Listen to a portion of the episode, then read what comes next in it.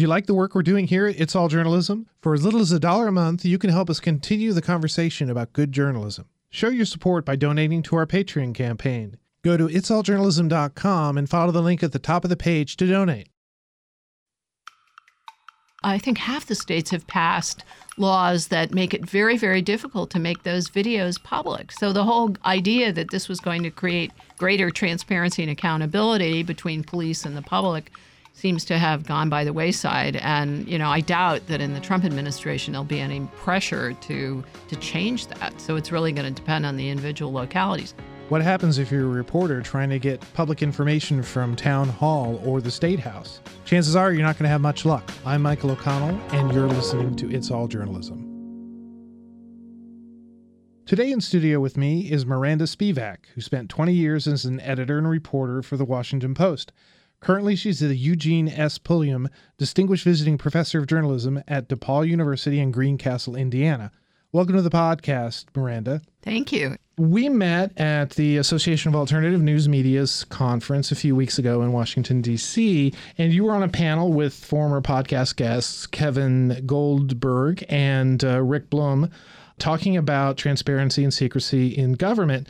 Well, first of all, what did you think of that panel? What did you think of the conference? Uh, you know, the conference was great. I mean, I was really fascinated and heartened to see so many eager and active people working in what you know they call themselves the alternative news weekly world but really i think this is becoming the bedrock of local journalism around the country. And there were a lot of people there and they were very engaged. So i thought that was great.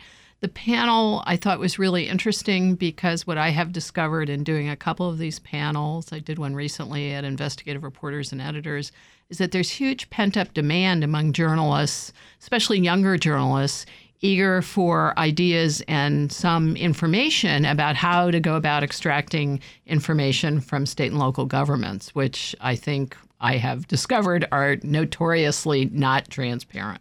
So, what are those people telling you? Is it that they just haven't had the experience, or that they've tried and they, they just don't know what to do? I think it's both. A lot of people really don't realize that every state, each of the 50 states, and many of the territories have open government laws that require governments to have open meetings and to also give out lots and lots of public information that the public actually, the tax-paying public, has already paid for but they don't post a lot of it online. They don't have it in any really accessible place. And a lot of, you know, regular people and reporters don't know that you really can go in and get this information and that they have to give it to you. So now you're involved in a project at DePauw. Could you sort of talk about that? It has to do with transparency. Yeah, I mean, actually, I just finished late last year a series of five stories for Reveal from the Center for Investigative Reporting, which, as many of you I'm sure know, is affiliated with NPR and you can go on the Reveal website and read the series. It's called State Secrets, and that's really a play on words, which because we're really talking about state governments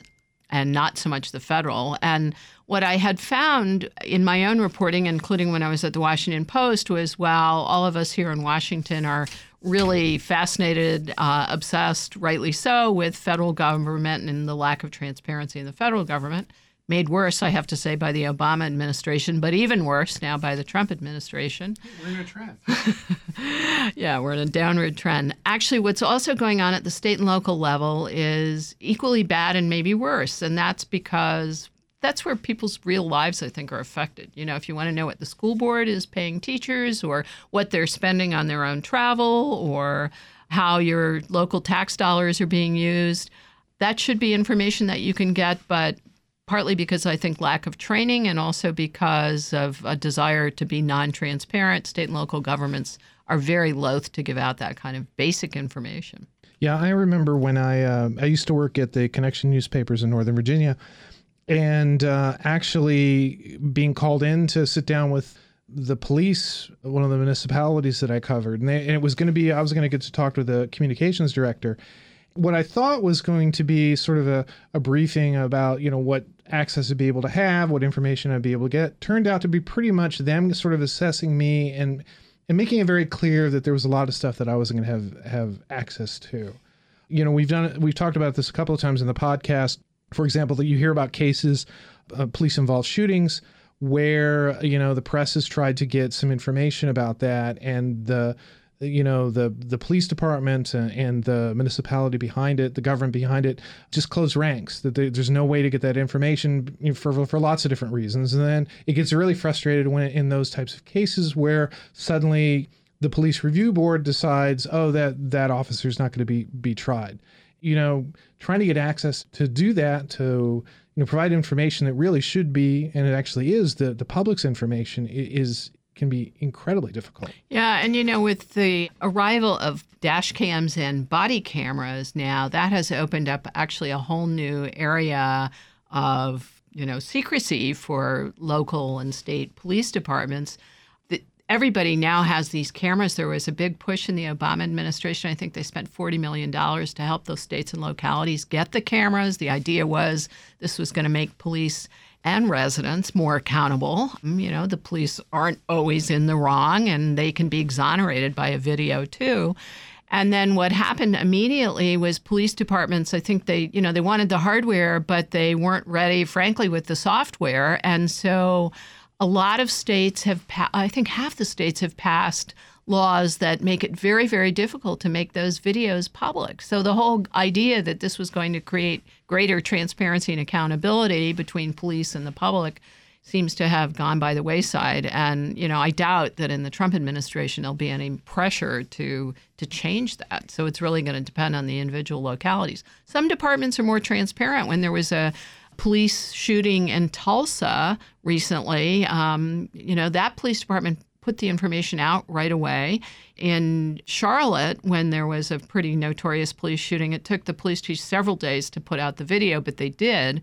Some places won't do it at all it's funny because it, there was this perception and this push that you know once once these cameras are in place that that was going to make change everything but it didn't because you ended up facing the same transparency and access troubles as you did with with all other types of information. Yeah, and you know, actually, just to add to that, in Maryland, which is a state I'm very familiar with, there's a 10 day waiting period if a police officer does not want to be interviewed by investigators in Maryland. They have the right to wait 10 days. That's just fatal to any kind of investigation. So, what is it you can tell us about uh, your project? What were you able to find out? The project, I was inspired, shall we say, to do this project by my own experiences as a reporter for the Washington Post. And I was covering Prince George's County, Maryland, which has had a lot of issues. And one of them, frankly, is that it's never been a very transparent local government. Didn't matter who was in power. And so there was a lawyer there in the county council who I think her full time job was to block me. And everything that I asked for, she insisted that I put the request in writing. I mean, and we're talking very basic things like accompanying documents, you know, to a piece of legislation that frankly should be on their website. I mean, the public should have access to that. But everything I had to ask for was in writing. And then she routinely waited the allowed 30 days that Maryland allows for the fulfillment of a Freedom or a State Public Information Act request. And, you know, I just thought this is just an abuse of the system, not by me. I mean, I was just asking for things that my readers wanted, but by the government. So I started to think about this a lot, looked around the region, looked at school systems and other governments in the region, and they, and to some one degree or another, they were all pretty secretive and would go right up to the minute on the state requirement to respond to one of these requests or and they would make you formalize the request. I mean it used to be when i started out as a reporter in portland maine go into the police department they'd show you the log you could ask for the reports it was all there and it was no big deal. And you know there's been a real clamping down i think over the years. Anyway so i started looking around the country because i thought this isn't just happening in maryland virginia and dc and lo and behold discovered a whole bunch of interesting things. Contracting i mentioned police videos right here, actually, in Maryland, in Bethesda, there was a, a really kind of troubling case of the state government keeping secret engineering studies so that a neighborhood that wanted a traffic light couldn't get it, even though those engineering studies were paid for with tax dollars. And public contracts in general. I mean, a lot of governments will turn the contract over to the vendor and say what should be secret in here? And the vendor will say everything and then you can't get it. It's a very pronounced problem across the country. Every state has an, has open government laws.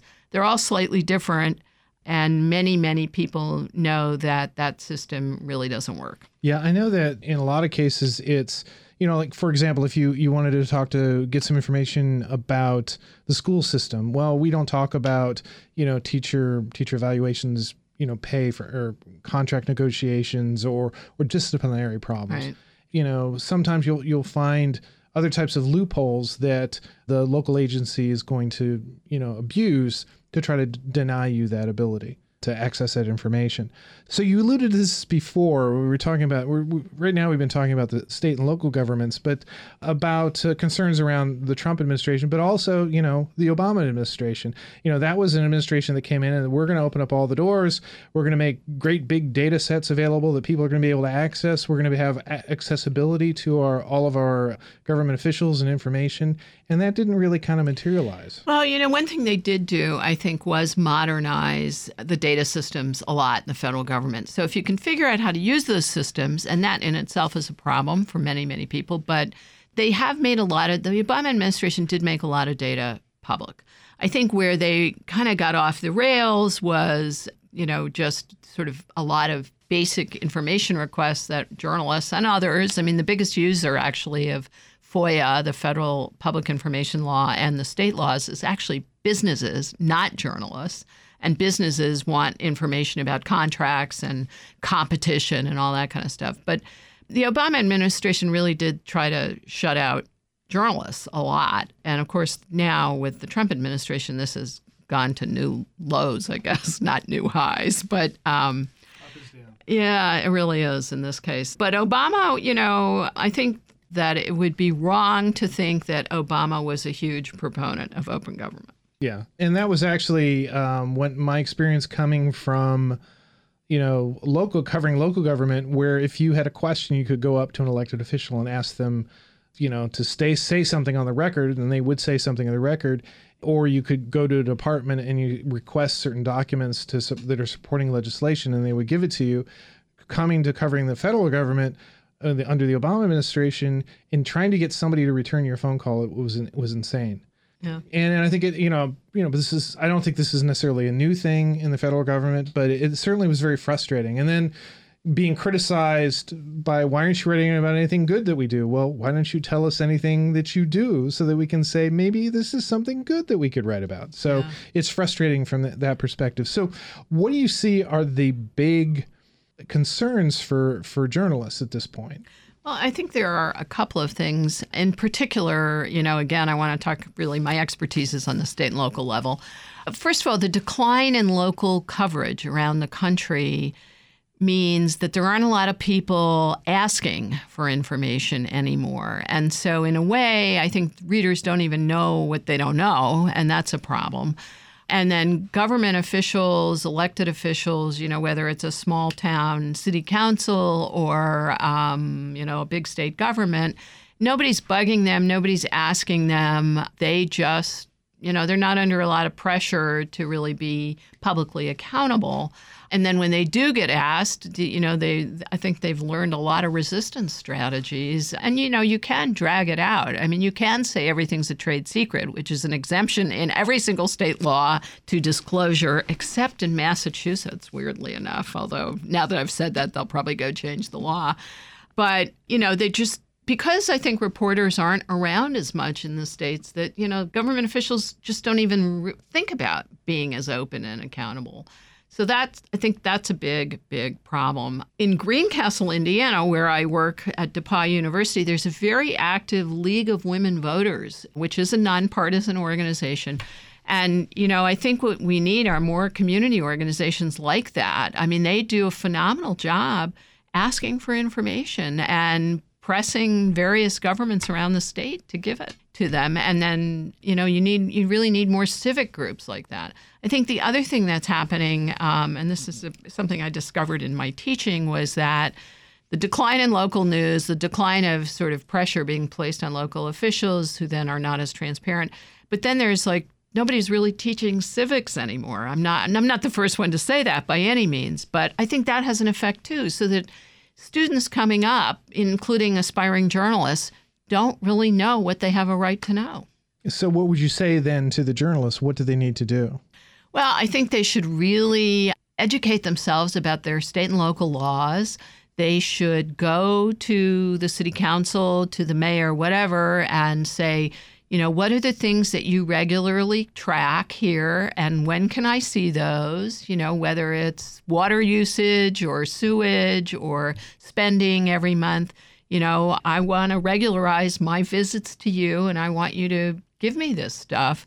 I mean, you, if you start going through contracts, which I did in Prince George's, you will find fascinating stuff. I mean, I found that Judy Smith, who is the the person who the TV show now I'm, I'm oh the uh, the one with the priests. No, it was the PR person. Oh God, well that's too bad. Anyway, she worked for George Bush. She anyway she had a contract for Prince with Prince George's County Council for something like two hundred and fifty thousand dollars a year. And they had five PR people on the staff. Now, you tell me why you need that. And nobody could really explain it to me. I looked at the contracts, I looked at the invoices. You know, it was hard to know what kind of work she did. And, you know, that's just one of many. And you can see, you know, I think to be able to see how local government is spending money is really, really important. You might even be able to help them spend it more wisely. Who knows? But I think reporters in these communities need to really get to know the people who have the information, and that's usually the clerk or the secretary, the administrative assistant. Get to know those people, make them help them understand what should be on the public record, and come by every week and pick it up in person.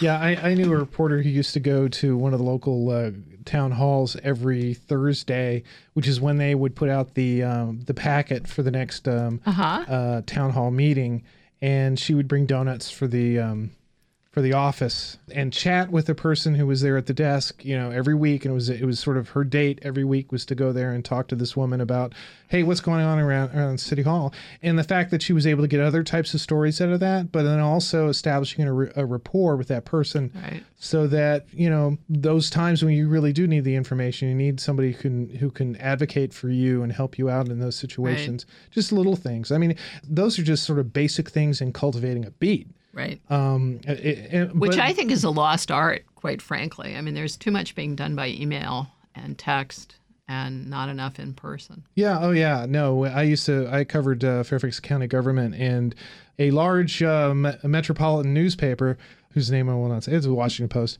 that I would frequently see reporters who would sort of helicopter in because they weren't particularly interested in what was going on in the Fairfax City government, but they had to be there and they would, you know, be on their phones and, you know, yeah, and that's sort of an institutional thing too about what news organizations value, and it often is not the same thing as what their readers value. I mean, the readers actually want local accountability journalism. No, and, and they can be actually really uh, strangely exciting stories. Yep. That if you spend some time, you know, as as I had in the past, you know, going to, to the the planning commission and going through those documents, there are tons of stories in there yeah, about absolutely. money and about zoning and about you know parking and all types of issues yeah. that people really care about and are Absolutely. passionate about Absolutely. and great great stories and but also learning about how the process works that's another thing if you have the opportunity to you know your newsroom or a group of reporters going into the local municipality and sitting down with you know the planning commissioners or just having an informal right. chat about the, what they do and how they do their jobs I mean, that helps you with your process. Yeah, absolutely. You know, it's I won't dwell on the planning commission except to say that I did cover it for a long time in Montgomery County, Maryland. And I got one of my best stories ever out of being at a planning board meeting for another reason and then hearing about Mitch Rales' art gallery that he wanted a sewer for. And he turns out to be one of the wealthiest people in the world living right here in Potomac, and we didn't know about it. So I, I did get a good story about that. Judy Smith is the inspiration for Scandal the TV show. Oh, oh okay. All right. Yes. All right. Okay. Yeah, I can see where that would be kind of kind of big and kind of interesting. Let's go back to the federal government. I know that you're you're mostly uh, state and local, but you know what are you what are your concerns sort of about the environment now uh. around transparency? Well, I think, you know, if you start out as the Trump administration has very deliberately, and I think actually took the mainstream media a little while to catch on to how deliberate this strategy was, but, you know, if you start calling journalists enemies of the people, I mean, this is like out of an Ibsen play, The Enemies of the People. I mean, that's just a very, very hostile, creating a hostile work environment, shall we say, for everybody. So, you know, I think that that was a big problem. I think that was clearly the intention all along. And I think the media hasn't quite figured out still how to respond to that. Um, and I think there is probably there is some role for pushback on that kind of stuff, and whether it's to explain what it is that reporters do and why they do it, and explain that over and over and over again, either in the context of specific stories or in some kind of, you know, here's who we are, and we're an institution in your community too. You know, I think the press, the media should do a good, better job, frankly, of asserting their rights to inform the public about what's going on. But I think the Trump administration actually has been very skillful at turning this into an us versus them kind of situation. And I'm not sure that the media has yet figured out how to get out of that. It's really strange when you start seeing this come back to you in other arenas and you see it in social media and people talking about the press um, you know, aping the words that that have been sort of fed to them. Right. And you know that's troubling. And, and I think the way to you, you, sort of allude to it, the the way to combat that is to be as transparent as, as we can about our process and who we are and why we're doing this and what our job is. You know, we're not all cable news. You know, a lot of journalists are in your community covering the local issues. They're covering the, the, the big city near you, putting a lot of hours in and not doing it because they're they're like plying a particular political stance, but because they want to inform the public. That's what their job is. And so this idea that they're just creating fake news to sort of downgrade whatever political agenda somebody has is kind of ridiculous. But I mean, you can say that, but unless you can sort of demonstrate it in what you do and show what good journalism creates, then I mean, that's where there's going to be sort of victory in that. The problem is uh, as everybody's been saying for the last 10 or 15 years, you know, newsrooms have shrunk. You said it yourself that the there's not as much coverage at the local level. This is where bad things begin to happen and create these opportunities for people to sort of game the system. I think that's true, and I think that you know the the mistrust did not start with the Trump administration. You just said that, and so I think it, it behooves journalists to really to be more transparent. We want the government and private businesses and others to be transparent. We should be as open as possible as we can about our processes. And I think that that also means avoiding unnamed sources whenever possible. You know, we may know who they are and feel that they're trustworthy, but if that affects the ability of the public to really trust what you're writing, then you got to find a way around that, I think. I get it why people don't talk in the record, especially now. I mean, I think, you know, if you're in the State Department, you're probably terrified, and in a few other government agencies. But, you know, the press needs to think about ways to get the information, make it credible, ensure that it's credible, and try to just avoid saying, well, this was according to a source. I mean, Trump has really jumped on that. It's hard to agree with him and his views about the media, but I think on that one, that is a credibility problem for the press again, it's it's a lack of understanding as to why we use unnamed sources. Right. We um, a lot of times we use unnamed sources because no one will speak to us on the record about right. something, but we through our reporting, talking to several people that we trust who basically can't speak on the record or or are scared to speak on the hmm. record. Right. For us, we feel that the the need is more important for us to get that information out. That being said, I mean that that this still opens up the possibility of somebody you know playing you feeding you always. wrong information. It's always a risk. And, and, also opening you opening you up, as you said, for criticism that hey, you know, you could be making this up. Right. Yeah, maybe you could be. But I think, you know, just even to have a discussion, um, you know, the New York Times has started this thing on page two that I really like. It's sort of a reporters writing about how they got the story or why they thought the way they did or whatever. And I think if other news organizations would do something like that and just sort of open it up and say, yes, we used unnamed stores, sources in this story. There were 10 of them. They were all in a credible place. And here's why we felt we had to give them anonymity because you would not have known about Jared Kushner's meeting with the Russians, frankly, if that hadn't somehow, you know, come out through various means that you know people I think tipped reporters to the idea this was now in the was now in the public documents actually, which was sort of interesting, but they weren't scouring those public documents. I mentioned this on the podcast before about this podcast that the the Washington Post does. Can he do that? And they rolled out a big story a couple of months ago, and then they had the reporters in on that podcast mm-hmm. talking about it. And it's just that level of transparency as to how your reporters do their jobs. I mean, serves the larger mission. It explains who we are to people so they have a better understanding that we're not we're not just, you know, making stuff up. We're not we're not trying to voice some political agenda. We're actually trying to work for the public good. And, Right. and these are kind of the tools and the processes we use to do that. So I'm a new journalist out of out of school. I don't have a job or I'm looking for a job. I'd love to get into some type of investigative journalism. What advice would you have for me? You're a teacher, right? I am teaching, and as you know, I was an editor for 10 years too, and that's really a teaching job in many ways. But I've also been a reporter for like 20 plus years, so I've been all over the fence on this one. You know, first of all, I think anybody who wants to be a journalist now, I think investigative reporter is redundant, frankly, and I, I'm not sure I would go out and sell myself to an editor and say, I want to be an investigative reporter. You know, I think I want to be a great reporter and I know how to go after all kinds of information and I know how to get people to talk to me. I mean, that is so key. The human factor in all of this.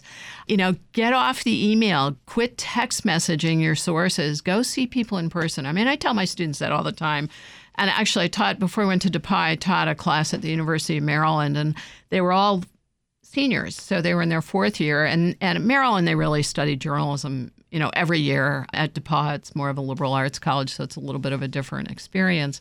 And, you know, I said to these students in their fourth year, I said, I don't want to see any email interviews. And, you know, their jaws dropped. They were like, What do you mean you don't want to see any email interviews? And I said, You have no clue who's answering that email. I don't care whose account it's on or who it says. You don't really know who's writing the response to you. Plus, you know, you lose the back and forth. Just like you said, showing up at the planning board for one thing and discovering other things. I mean, there's a lot of serendipity in reporting, and the best reporters are lucky, I think. And that's because they're there. They show up, they're in person, they talk to people, they, you know, they're not intimidating, they're not flexing their muscle and saying, you got to give it to me. They're using charm and guile and whatever. And all of the in person contact, it's through in person contacts that I've gotten my best stories. what was uh, Scaramucci? That was uh, the New Yorker. Was that a was on the phone or was that a You in know, person? I think, I think it was on the phone. I mean, I would certainly, in, if you can't do in person, phone is better. And thank God he did it because then we knew what we knew. And he Uh-huh. was apparently so unsophisticated that he forgot to say it was off the record. I find that hard to believe, but okay. You know, that was important actually that that came out. I thought, I mean, that was, you know, if you've seen the, the Wolf of Wall Street or whatever. I mean, that's the way they are on Wall Street for sure. But, you know, I think it was important that we knew that this kind of approach to life was now in the government, in So- the White House. So, what are your hopes uh, going forward uh, with transparency and secrecy in government? Well, I think, uh, first of all, I, I will say that I was really thrilled that this series got a big award that I'm going to collect in a couple of weeks at the Society of Professional Journalists. I got the Sunshine Award. So, you know, I think that was a big deal um, because I think by identifying this issue as a state issue and a local issue, I'm hoping that, you know, I can get more government officials, community activists, as I said, the League of Women Voters, and others to really pay attention and sort of make this part of their mission and work, I think, hand in hand with reporters to try to just get public officials to understand that transparency for them in the long run is a better thing. It makes them more credible, more accountable, and you know, might even help them be reelected. Who knows? You know, those who hide information often look kind of smarmy and and untrustworthy. So, you know, I think we have to change the culture in the country and, you know, if these stories can do a little bit towards that, I'm glad, but I think the next thing that has to happen is community organizations and people who teach government in high school need to really get on board and get people to understand this is a key part of maintaining and enhancing our democracy. And that's something I hear a lot, you know, civics and media literacy, just so people understand how things work. Right. Getting us all better educated about the way government functions so they have you have a real understanding of when things aren't working and or how they could work better. Uh, community organizing, I think, is another thing. There appear to be signs that, that more people are getting involved. They're more inspired to involve, and I hope that that's the case because that's where you begin to see real change. Because things are a mess. and it can only get better. And that's that's why we're here to, to help make things better. Miranda, thank you for coming in. This is oh, thanks a lot for having me. It was fun. Next time on It's All Journalism. Rural versus urban, of red versus blue are not the same frames that exist at the local level. And the only times that in conversation people seem frustrated at, with local media, particularly vehemently, would be in places where, for instance, local media somehow got involved in conversation around those national frames and issues. That as long as it's local media covering issues that matter to the region, there was very much a a blurring of the lines of these frames when you weren't talking about things on a on a national narrative level and you were talking about them as it affects the region. Join us next week when Andrea Wenzel and Sam Ford discuss political polarization in rural communities, something they wrote about in a recent Tow Center report. You've been listening to It's All Journalism, a weekly podcast about digital media. Find out more about us and download past episodes at itsalljournalism.com. You can also find us on Apple Podcasts, Stitcher, SoundCloud, Google Play, and Podcast One. This week's episode was edited by Nicola Grisco. Amber Healy provided our web content. Nick Dupre wrote our theme music, and I'm your host, Michael O'Connell. Hey, I've written a book. You can order copies of Turn Up the Volume, a down and dirty guide to podcasting on our website. Visit itsalljournalism.com and follow the link at the top of the page. Isn't it time you started your podcast? Do you like the work that we're doing here at It's All Journalism? Now you can show your support on our Patreon page. Follow the link at the top of our website and donate. For as little as a dollar a month, you can access exclusive content and receive updates about upcoming episodes. Donate a little bit more, and we'll send you a cool swag like our It's All Journalism mug or a signed copy of my podcasting book. There are even opportunities for you to submit ideas for future shows or even appear on an episode. Go to itsalljournalism.com and click on the Patreon link to find out more. It's All Journalism is produced in partnership with the Association of Alternative News Media. Thanks for listening.